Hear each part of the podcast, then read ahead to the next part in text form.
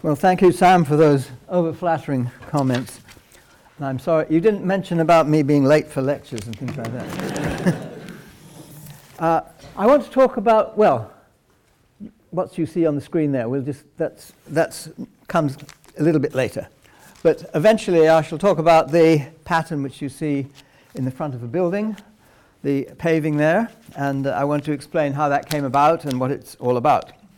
But before getting to that, I want to make some more general comments, first about crystal symmetries, and then about non-crystal symmetries. So these things are, I assume, very familiar to people, that you can have a plane pattern which has a translational symmetry, so you can slide it along in some way and it's the same as it was before, and in addition to that has some rotational symmetry. Now there's a theorem, a very ancient theorem I think, which the only rotational symmetries you can have will be twofold, threefold, fourfold and sixfold, and just to illustrate those different symmetries we have them here. If you have a parallelogram and a pattern of them arranged like this, then about the center of that you're going to have a twofold symmetry, rotation through 180 degrees sends it into itself. Equilateral triangles, again take the center of one of the triangles, then you can rotate the whole pattern into itself 120 degrees, so it's three times and you're back to where you start. Fourfold, the very familiar square pattern, and sixfold, hexagons. Now these are all very familiar. Why are they the only ones? Well, there are various ways you can prove that. One of the simplest is as follows. Let me just get this stuff working here.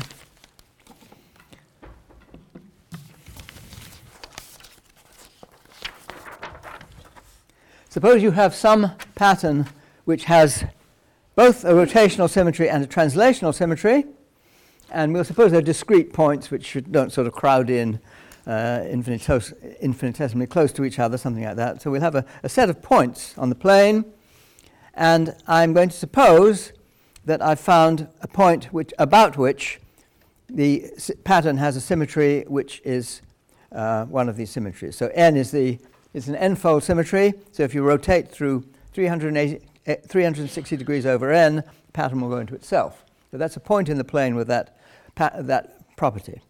And here's another one, and I'm going to choose those as close as possible. So let's find somewhere where I find two such symmetry points. If there's one, there's going to be another because it's got a translational symmetry, so you move this along somewhere, and there'll be another point about which it has rotational symmetry, and we're going to find two which are as close as they can be. Now I rotate this one about that one by the symmetry, 360 over n, and then that, since the pattern is the same when you rotate through that, that also must be an n-fold symmetry point. Then I look at this one and I rotate in the opposite direction, this one, and so that one must be an n-fold symmetry point, and you see those are closer together, which contradicts these two being as close as possible, with the only exceptions being, well, maybe they're not closer together, which would be the case if n equals 2, then of course they're not. n equals 3, they're not either. n equals 4, they're exactly the same distance. n equals 6, you get away with it because they coincide. And so those are the only possibilities. If you have n equals 5, you can see they're obviously closer here. If n were larger than 6, they'd cross over, but they'd still be closer together. It'd be more like that picture. Okay, so that's the proof. Really very simple, not much. You can understand that pretty reasonably, I hope. Now, what about this pattern?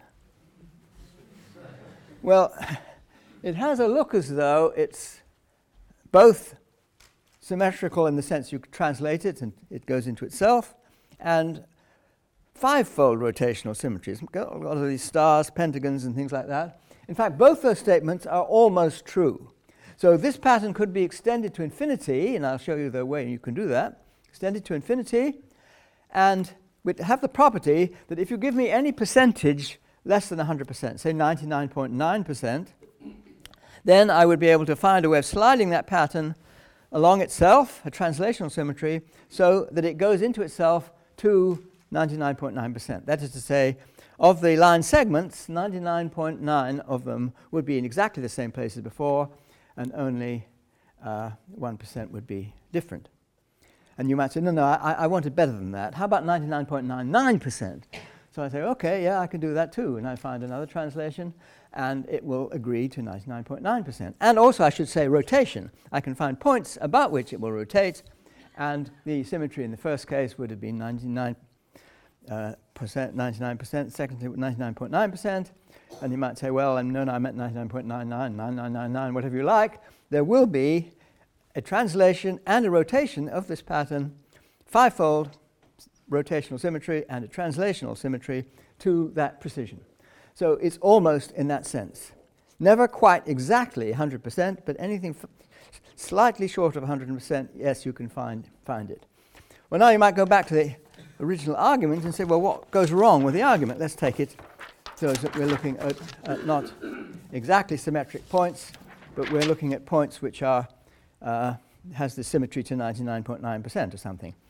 The thing is that if those are 99.9% points, these ones are likely to lose just a little bit of symmetry, because this one's only 90.9, 99.9, that'll probably be 99.8 around.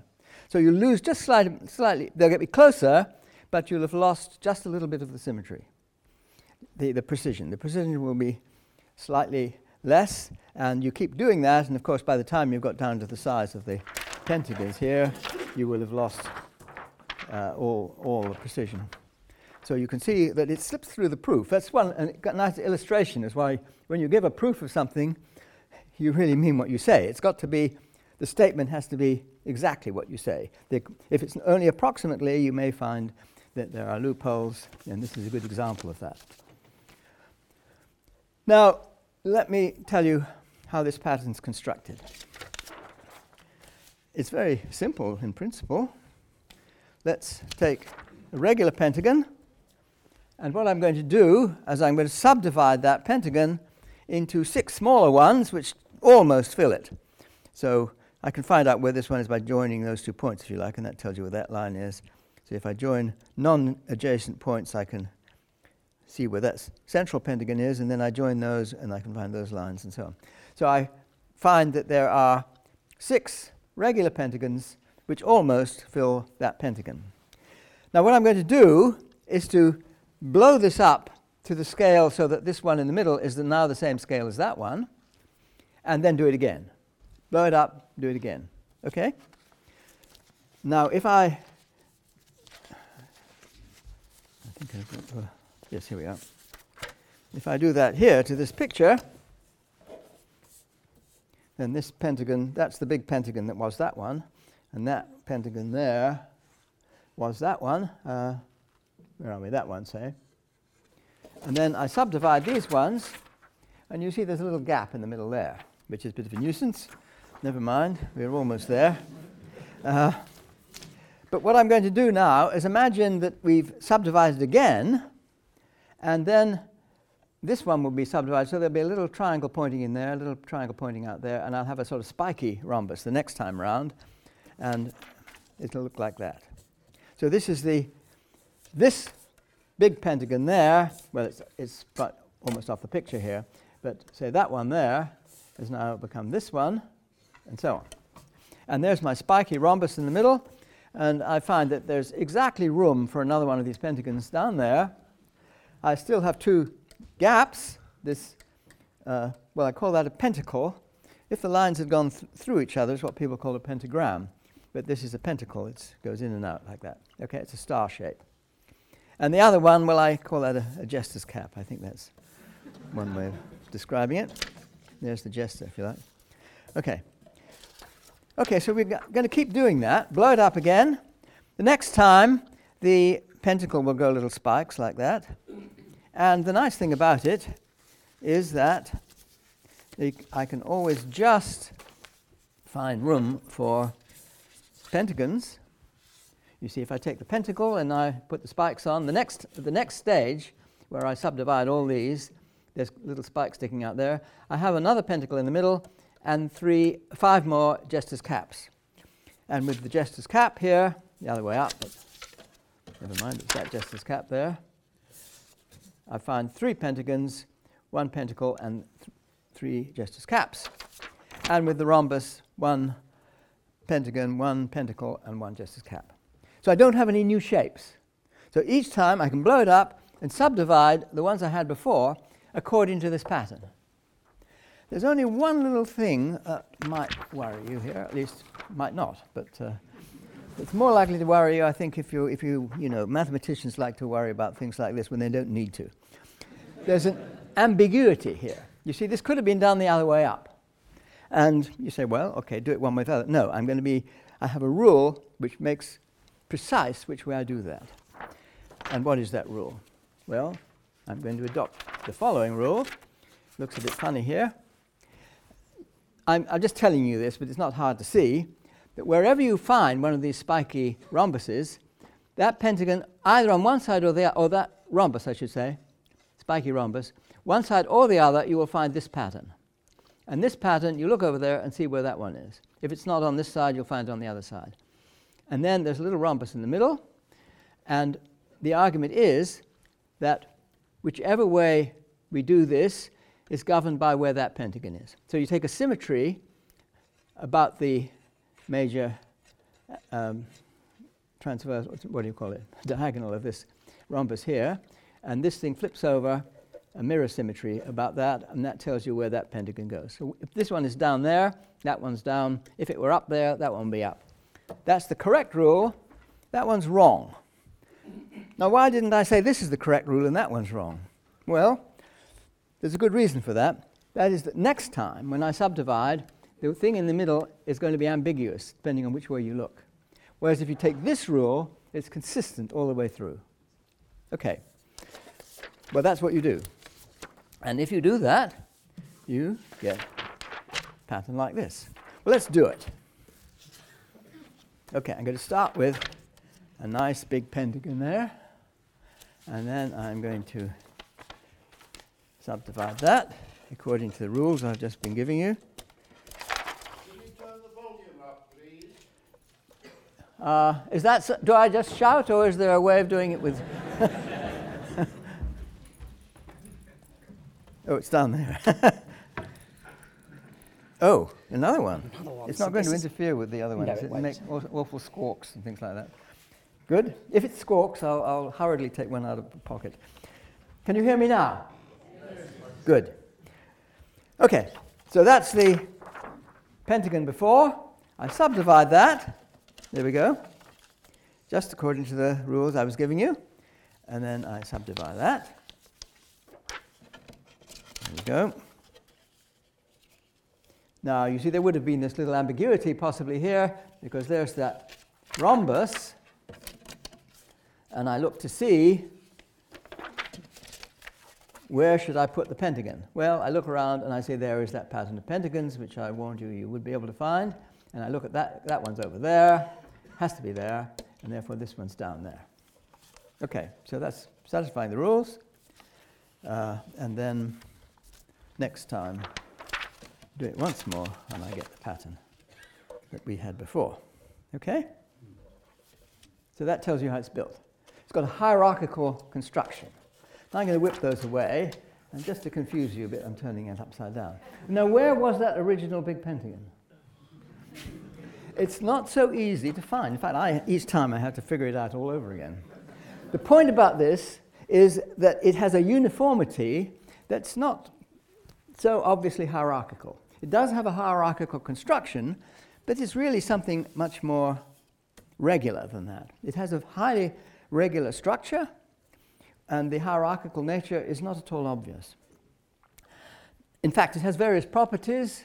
I'll point out a few of these. For example, you see here you have a regular decagon, 10-sided figure. There's another one. And every time when you find one of these regular decagons, it's always subdivided in the same way: 3 pentagons, 2 rhombuses, and 1 pentacle, jester's cap. Okay, and every time you find one of these, it's always surrounded by a ring of 10 pentagons. Yeah, here's another one. Always a ring of 10 pentagons, wherever it is. Sometimes these things overlap, like here. You've got 2 of them overlapping, another one there. Whenever that happens, you still find your ring of 10 pentagons. They just go quite happily through each other.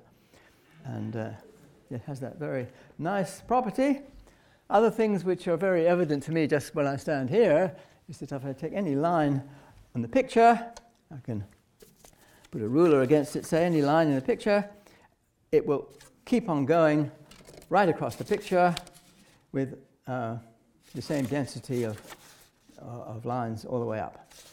So if you imagine suppose you had a field of corn and there was one growing at each point, vertex of this pattern, and you drive past in the car and you look at it, they'll all line up at some point and then they'll all line up again. You say, oh, that's a nice regular pattern. Well, it's one of these things maybe. At least you'd be lucky. Lucky to find a farmer who'd do that, but never mind. Anyway, I just wanted to indicate that there is a lot of structure, there are a lot of features which are not at all evident from the hierarchical construction. And for example, now we have this 10-sided one in the middle here with its ring of pentagons. But in this case, you also find right the way around it a nice ring where you have rhombus, pentagon, rhombus, pentagon, rhombus, pentagon, all the way around. 10 rhombuses and pentagons alternating. And you'll find those all over the place. Okay. Now, I want to say something else about these patterns, and that is there was a problem originally to do with tiling plane with squares with colored edges, and you had different squares with different arrangements of colors, and you had to match the colors. And the question that was raised by a Chinese-American mathematician called Hai Wang, could you find a computer program which will answer yes or no, given these sets of colorings, finite set of these squares, yes or no, can you tile the entire plane with these colored squares? And he came to the conclusion that yes, there would be an algorithm for doing that, a computer program for doing that, if it were the case that for any set of colored squares, if it did tile a plane, you could be sure that it would tile a plane in a periodic way. Well, his student, Robert Berger, thought about this problem and eventually proved that there was no computer program for solving the tiling problem of this kind. And therefore, as part of his argument, in fact, he produced a set of, I think it was originally 20,426 different colored squares. He then got it down to about 100, and then Raphael Robinson got it down to about 6. And he had a way of making it into a jigsaw puzzle, rather badly drawn here, but that's what it is. You can see the squares on this piece of paper, but that's not got the designs on them. You have to fit these together, and the only way you can do it is non-periodically. So that was made it consistent that there was no computer program for solving the tiling problem with these colored squares, and the fact that there are shapes which will tile only non-periodically. Well, I was visited in the old mathematical institute by an American mathematician, Simon Kochen, and he was describing these things to me, and he said that Raphael Robinson was somebody who liked to get the number down as small as possible. And so he told me there were 6. And I said, well, I think I can do it with 5. And my 5 looked completely different from his. In fact, what I was actually doing was with 6. Now, those 6, you see, are actually the same, basically, as this pattern. However, the pentagons are divided into 3 classes, depending upon, well, as with this one, we have the pentagon surrounded by 5 others. Here we have it only 3, and here we have, where's another one? Only 2 here. So either 2, 3, or 5, and I'm going to make those different, and then I make it into a jigsaw puzzle where these are that's the 5, that's the 2, the 3, and that's the 2 one.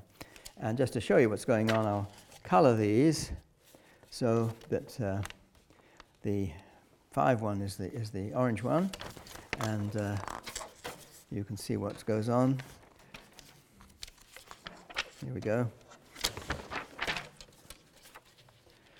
But you see, that's still 6, like Raphael Robinson, 6. But there you are.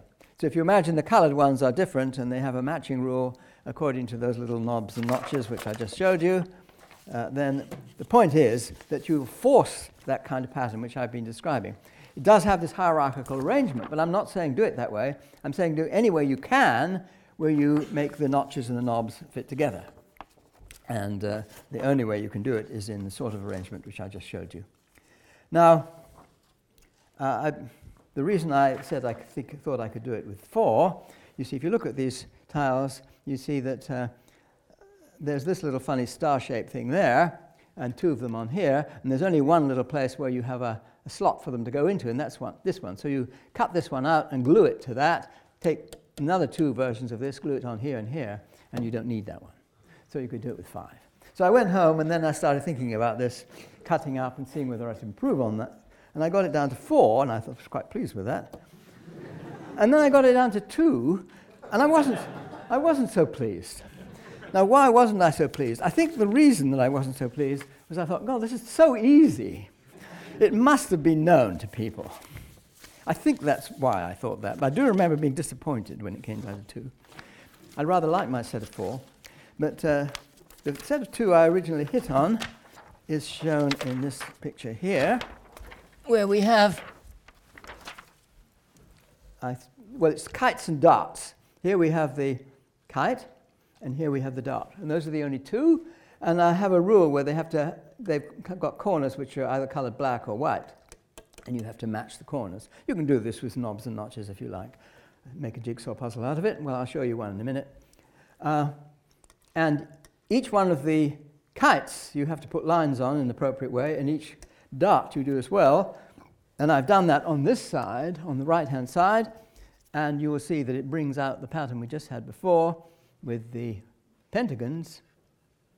It's just they assemble to make the pentagons, and the dotted ones, the shaded ones, make either the rhombus here, or the jester's cap here, or the pentacle over there. And that is the pattern we just had before. And you can see that if I do it right. And I'm not quite sure which one I need, but let's try that. And probably it's the orange one. Let's try that one. Yeah, I think that's it. So you can see they're really the same kind of pattern, but the kites and darts are done in a way that you don't need so many different tiles, that's all. Now, you can also modify them, as I say, to make a jigsaw puzzle type arrangement, and here's one which is sort of influenced by Escher to some degree, where there are two birds, the big bird and the little bird, and the only way you can assemble them as a jigsaw puzzle is in an arrangement like this, which never repeats itself. And you can then go back and see how that ties in with these ones. Well, I hope I can. It wasn't designed to fit this transparency, but I managed to find a place where they fit. And there I think you can see the big birds are the kites, and the little birds are the darts. And that's all they are, but it makes a nice jigsaw puzzle. Okay. Now you can also do two in another way, which are actually more commonly used, it turns out, because they're just rhombuses. And the coloring I've got here is you have to match those colors, and it forces this non-periodic arrangement, which I've just been showing you. And what you get, I'll start off by relating it to the kites and darts. There you are. So each dart is drawn, you have the same lines drawn on in each kite the same way, and you end up with this pattern of rhombuses. Now this pattern has been used in all sorts of places. I'll show you some places where it has been used, but often just like this. And I always thought that's a bit disappointing because you don't know why the pattern is like that. You think, well, lots of ways of doing rhombuses. You could just make them regular patterns, so why do you do them like this? And you might be saying, well, that's what you're supposed to do, but that's not good enough, is it? But if you have the matching rules, like here, then it does force that type of arrangement. I guess there are a few things I should say about this. One is, okay, that's it, forces it, but are there more than one way of doing it? Is there more than one way of doing it? Well, it depends. The answer is both. It's unique, and there is infinitely many different ways of doing it. in fact, 2 to the Aleph naught, the number of points there are on the real line, 2 to the Aleph naught number of different ways of doing it. But they're all the same in a certain sense. If you were given 2 of these patterns and you wanted to see whether they were the same or different, and you could only examine a finite portion, you would never tell. Because any finite portion in one of them will appear in the other one infinitely many times. So as far as finite arrangements are concerned, they're identical. The only differences are way out at infinity, and that's quite a subtle thing. Well, let me not go into the subtleties of that, but it is the case that, strictly speaking, if you go all the way out to infinity, there are all the different ways of doing it. It depends on sort of where you start in the hierarchy, you see. They're all hierarchical in the same way that I started, but you could sort of start in different places, and that makes a difference out at infinity, but as far as finite arrangements are concerned, they're all the same. Okay. Now, these are all the fivefold ones, or tenfold. It depends whether you can call them either fivefold or tenfold, depending on your rules. I'm not going to make a distinction there. But there are others. And here we have a 12-fold one. That's a rather nice one, made by Gale and Nissen. He's Swiss. I'm not sure whether Gale is Swiss. There was a competition, actually, I thought that the ones that they produced were the nicest ones. These are 12-fold. That's one of them. And they haven't got matching rules, but you can make matching rules. It's a little bit more complicated how to do it. You can't do it with just... I think there are 3 different shapes here, but you have to have another shape to force the matching rule. So it's really a 4-tile thing. And here's another version of the same thing. Really rather nice. There are also the 8-fold ones, which Robert Ammann and somebody called Büchner produced. Ammann was very rapid. Martin Gardner had an article on these things, and he announced he was going to produce these. Something that he hadn't ever shown before, and I don't think he said very much about what they were like, and Robert Ammann rediscovered the rhombus ones, which is very remarkable, I thought, in very, very less than a month, I suppose. Okay. Now, what do I want to say? Well, sometimes people say, well, you find these things in Islamic patterns, Islamic buildings, and you certainly find a lot of extraordinary-looking patterns in Islamic buildings with all sorts of symmetries.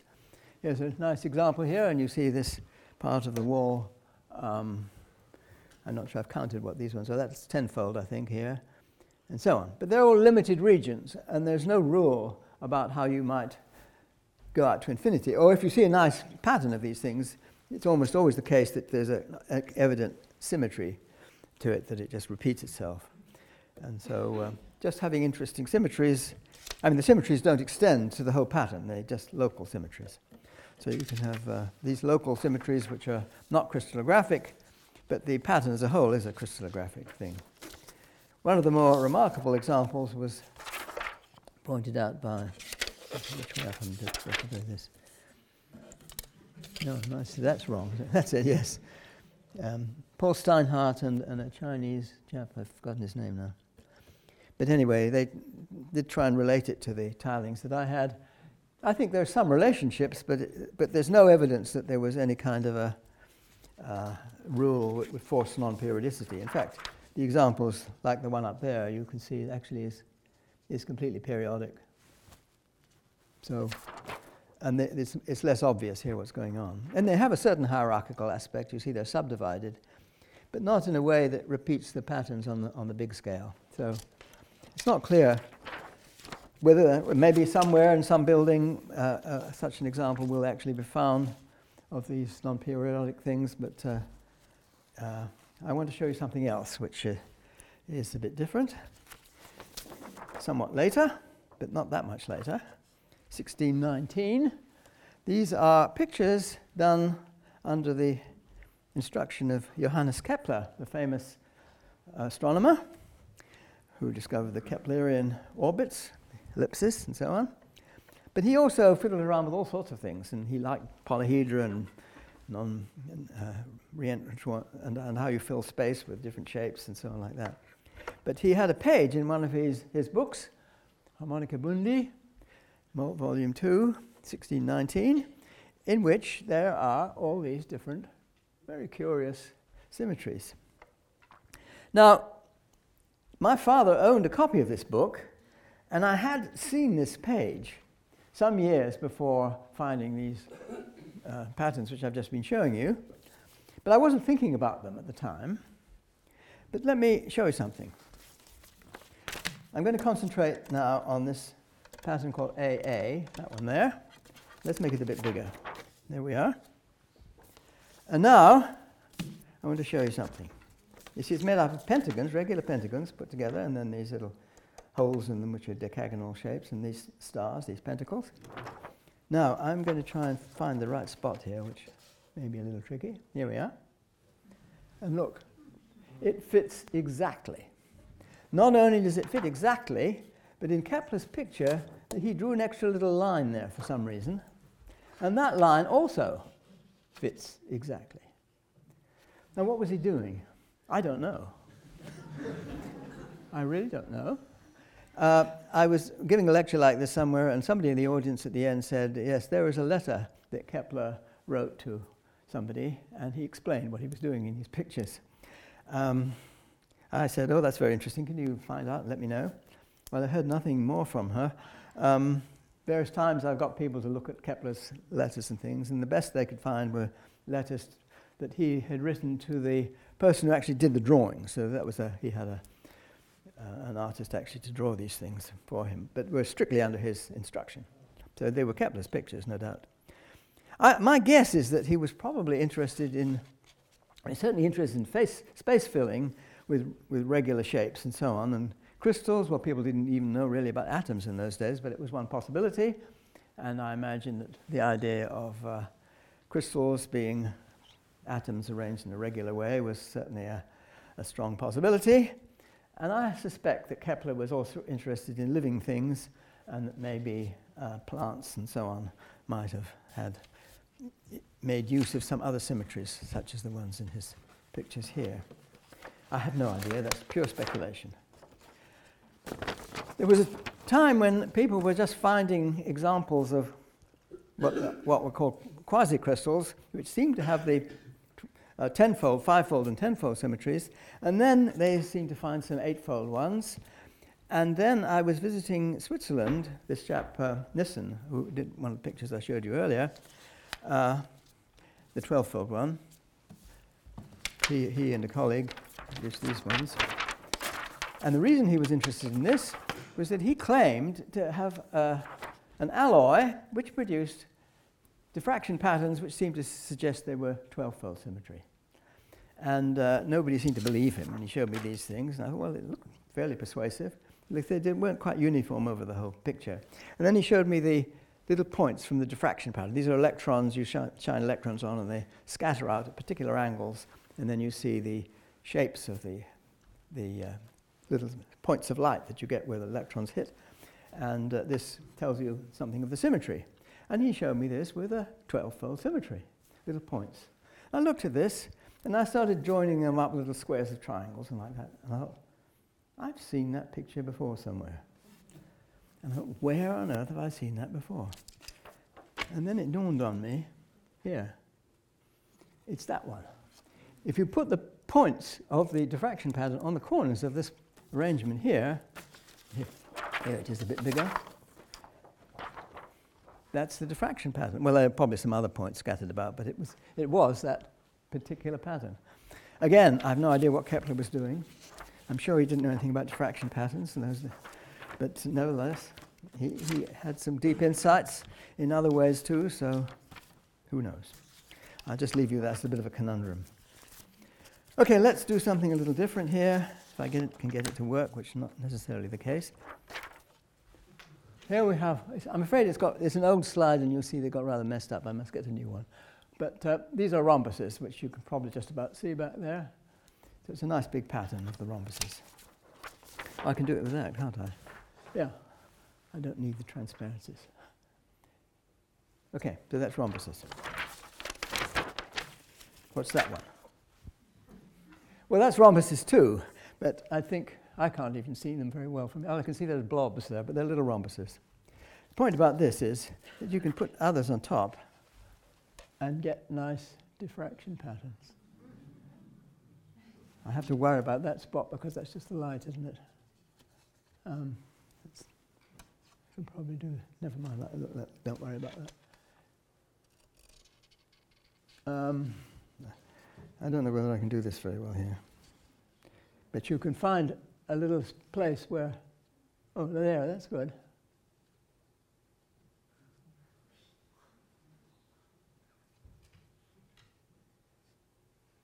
See if I can get that spot in the middle now.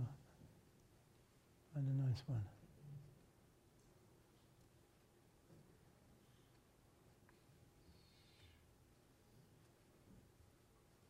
Up there, probably there.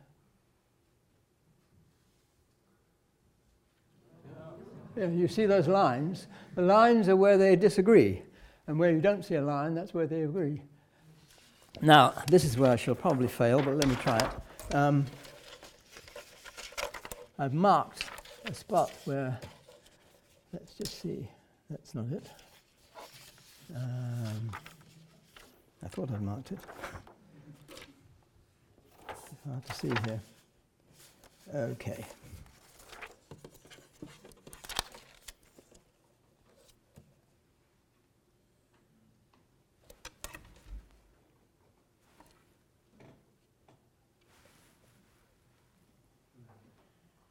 If you'll get it right, which is hard to do, I'm afraid.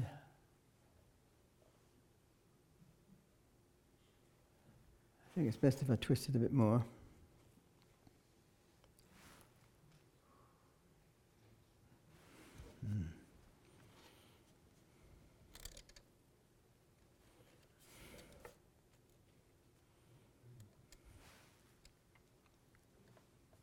That's confusing, that other one.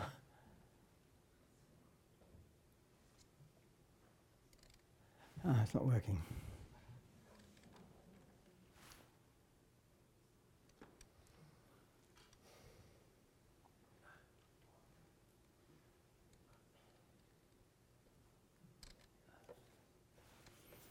Ah, let's try and match my marks, that might help.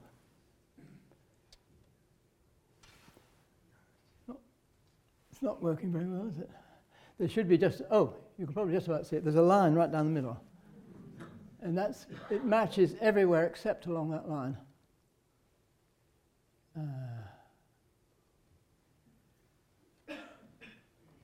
Not very good.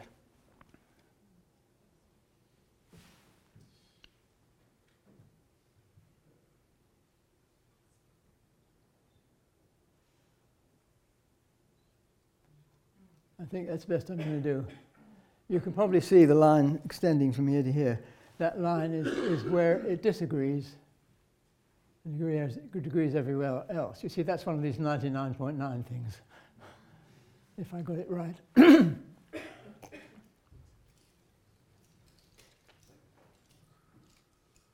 I think I shouldn't waste too much time on that.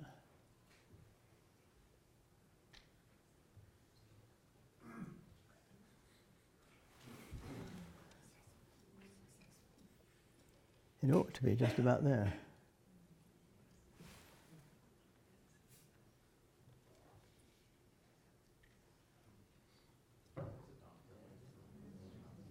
I think you just about see it. I should glue them together, and then, but of course then the effect isn't so. I think that's the best I'm going to be able to do. I'm sorry about it. I think one trouble also is that these machines, well, I shouldn't blame it on the machine. It's not quite... Oh, did you get it? Ah, there you are.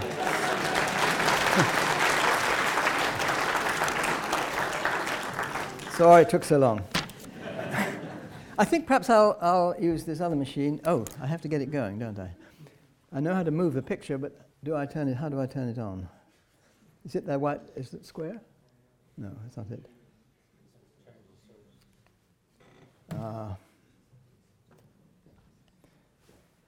I'm very stupid at these things. Should I be pressing something? Back, front? Oh, it's over there, of course. Perhaps it was there all the time, was it? Yes. Well, you can see this. Actually, it hasn't been put up in the building yet, has it? This is a nice poster did in our old building. I think it's being stored somewhere away, isn't it? Probably. Anyway, it's made up out of little pieces, plastic pieces that were given to me by a mathematician, Ron Graham, and some of them were made by some other people, Michael White and his company, and the big one in the middle is the Ron Graham's one, and they're basically kites and darts with the matching rules done by little knobs and things.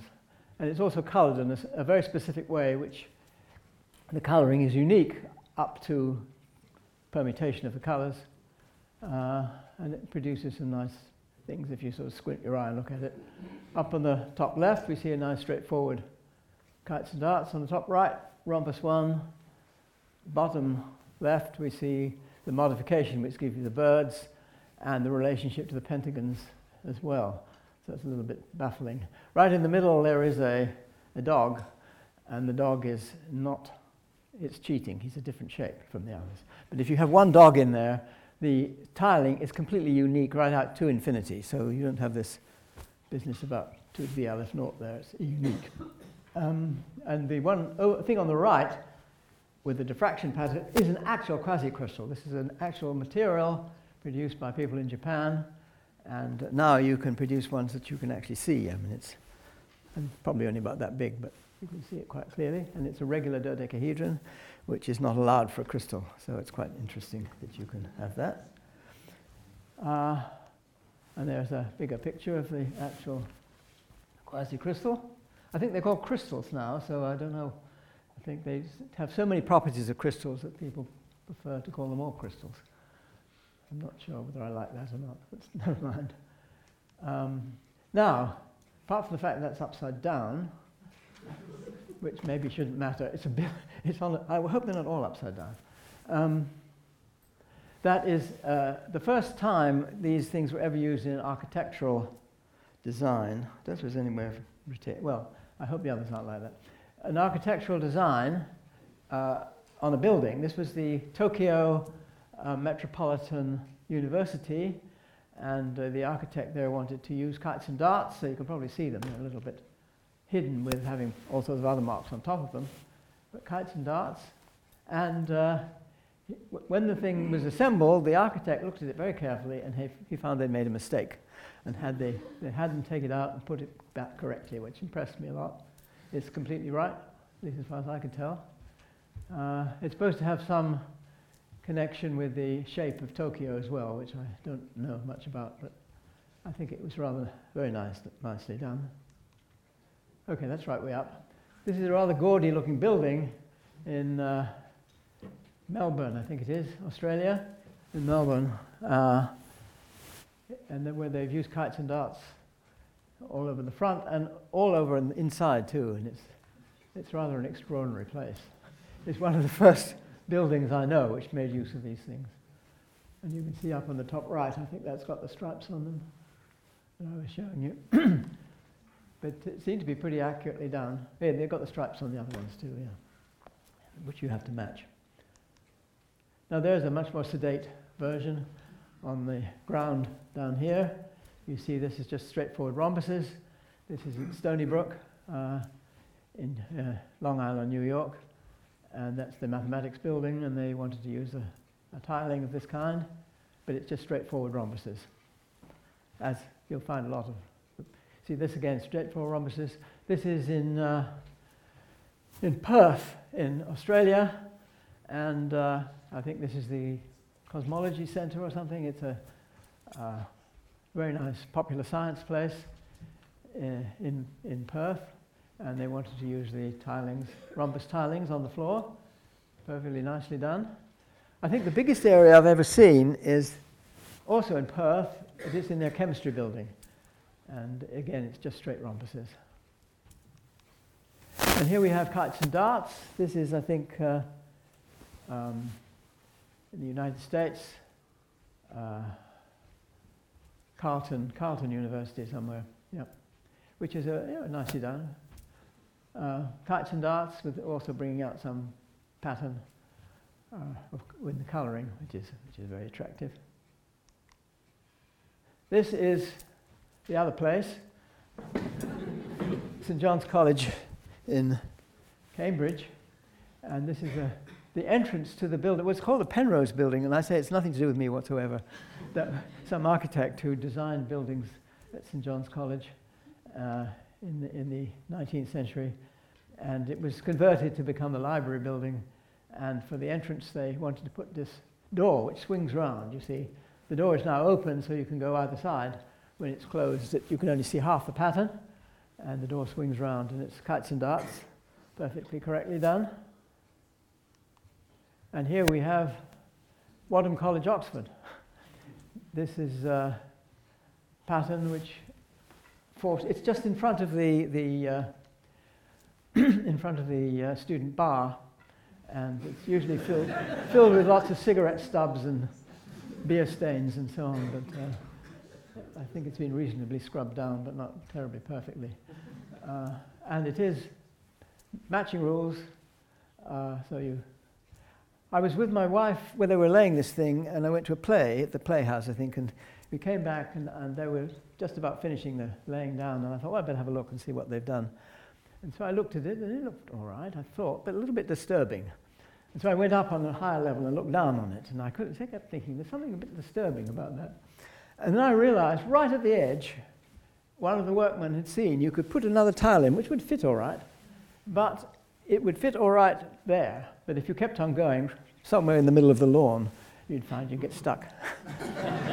So I had to have them pull it out, I'm afraid, and what's there now is correct, but there is this danger because it is a non-local business. Let me move on to... Yes, this is actually a three-dimensional version. This is, I hope, going to appear on a wall. The tiling out front of our building was financed by Andre Stern, very generously, and he was having a new building made, and he wanted to have something in there a bit different. So I suggested this three-dimensional version.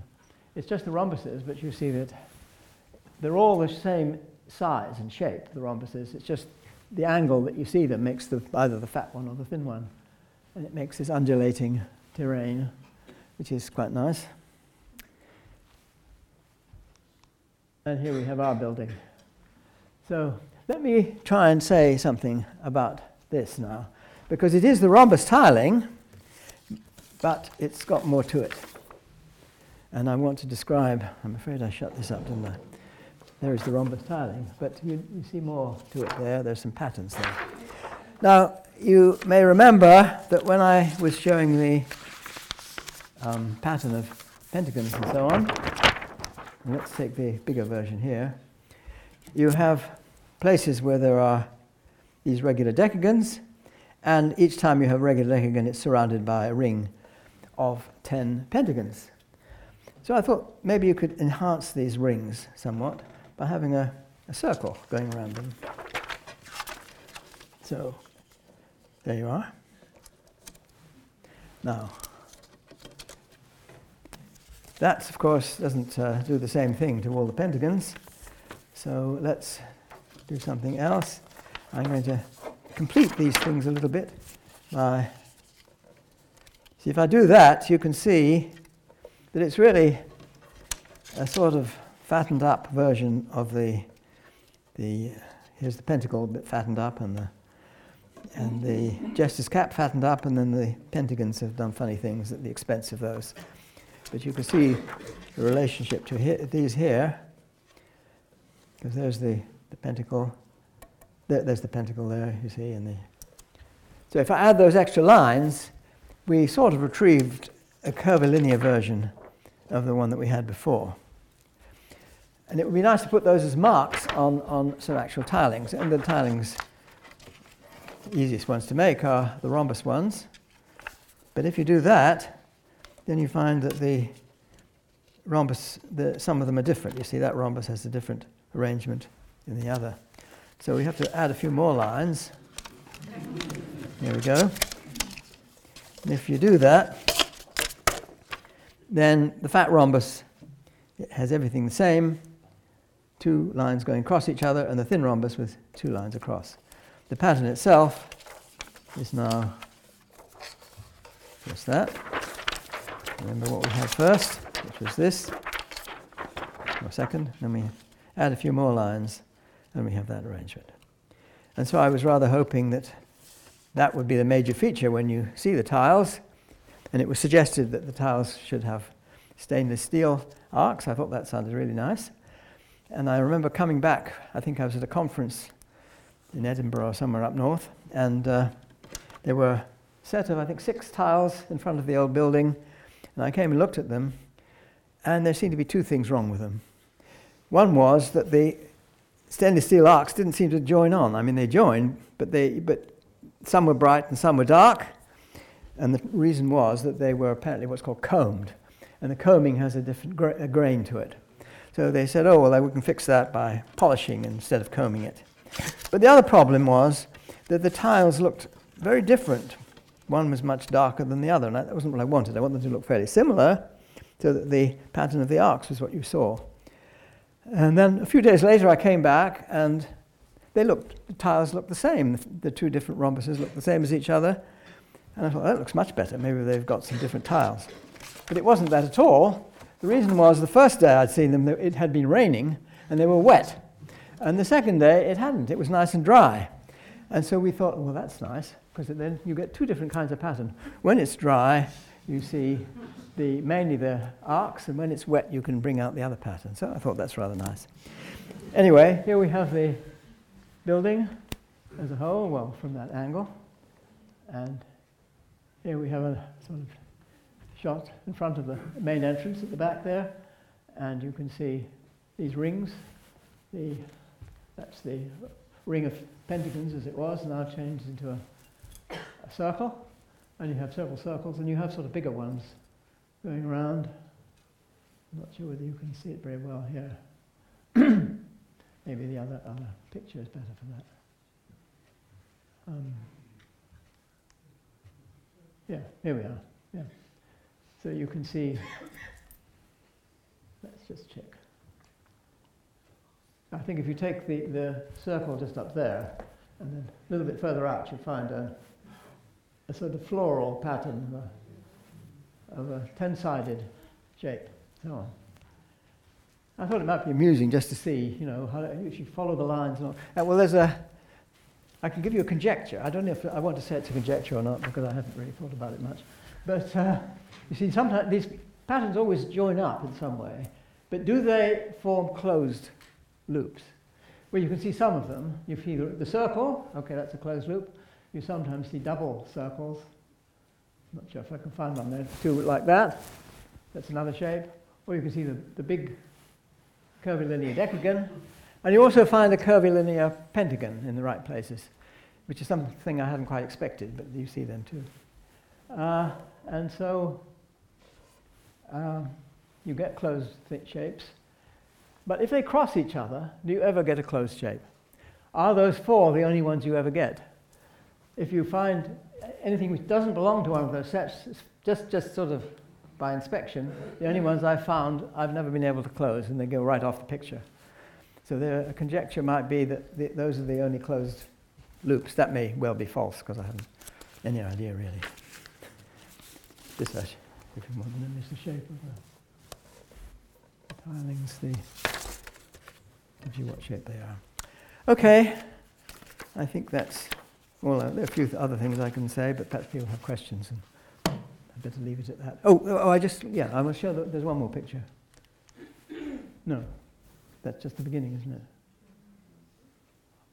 I thought there was one more picture. But it's got lost. Never mind. No, it just showed what they look like when they're wet. But, unless it's after this. No, that's right, at the beginning. One of them's got lost. Never mind. Thank you very much.